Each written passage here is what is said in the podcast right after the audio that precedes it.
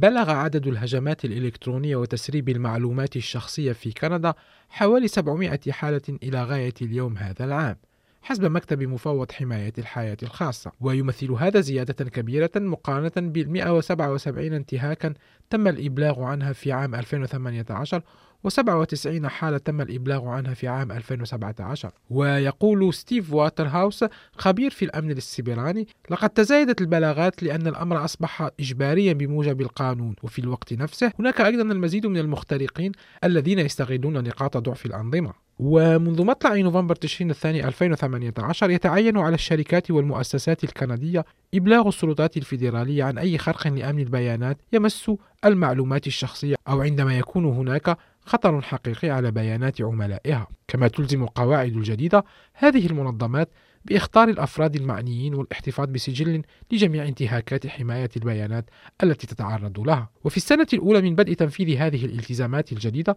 تلقى مكتب مفوض حماية الحياة الخاصة 680 تقريرا عن هذه الانتهاكات أي ستة أضعاف ما تلقاه في نفس الفترة من العام السابق. وطالت خروقات البيانات التي مست مصرفي ديجاردان وكابيتال وان أكثر من 28 مليون كندي ويقول المفوض إن هناك ربما من تأثر أكثر من مرة La perte d'information veut dire, est aussi grave que vraiment se faire voler de l'argent. Et c'est là que je trouve qu'au pays, on sous-estime cette valeur-là de l'information.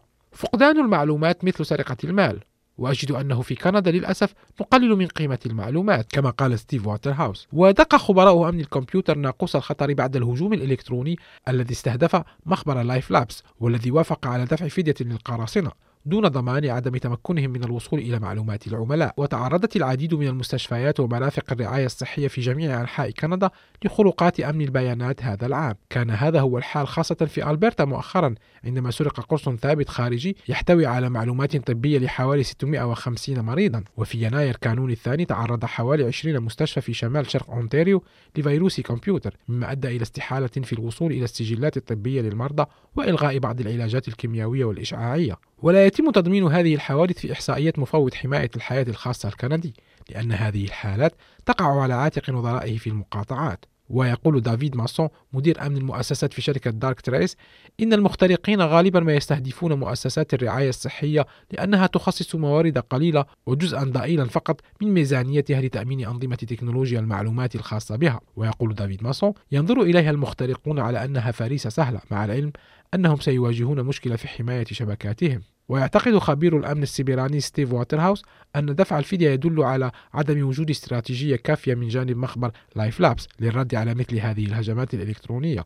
وذكر أن هذا هو الهجوم الثاني من نوعه على المختبر الكندي منذ ست سنوات. وأضاف إنها صحوة جماعية في جميع أنحاء البلاد.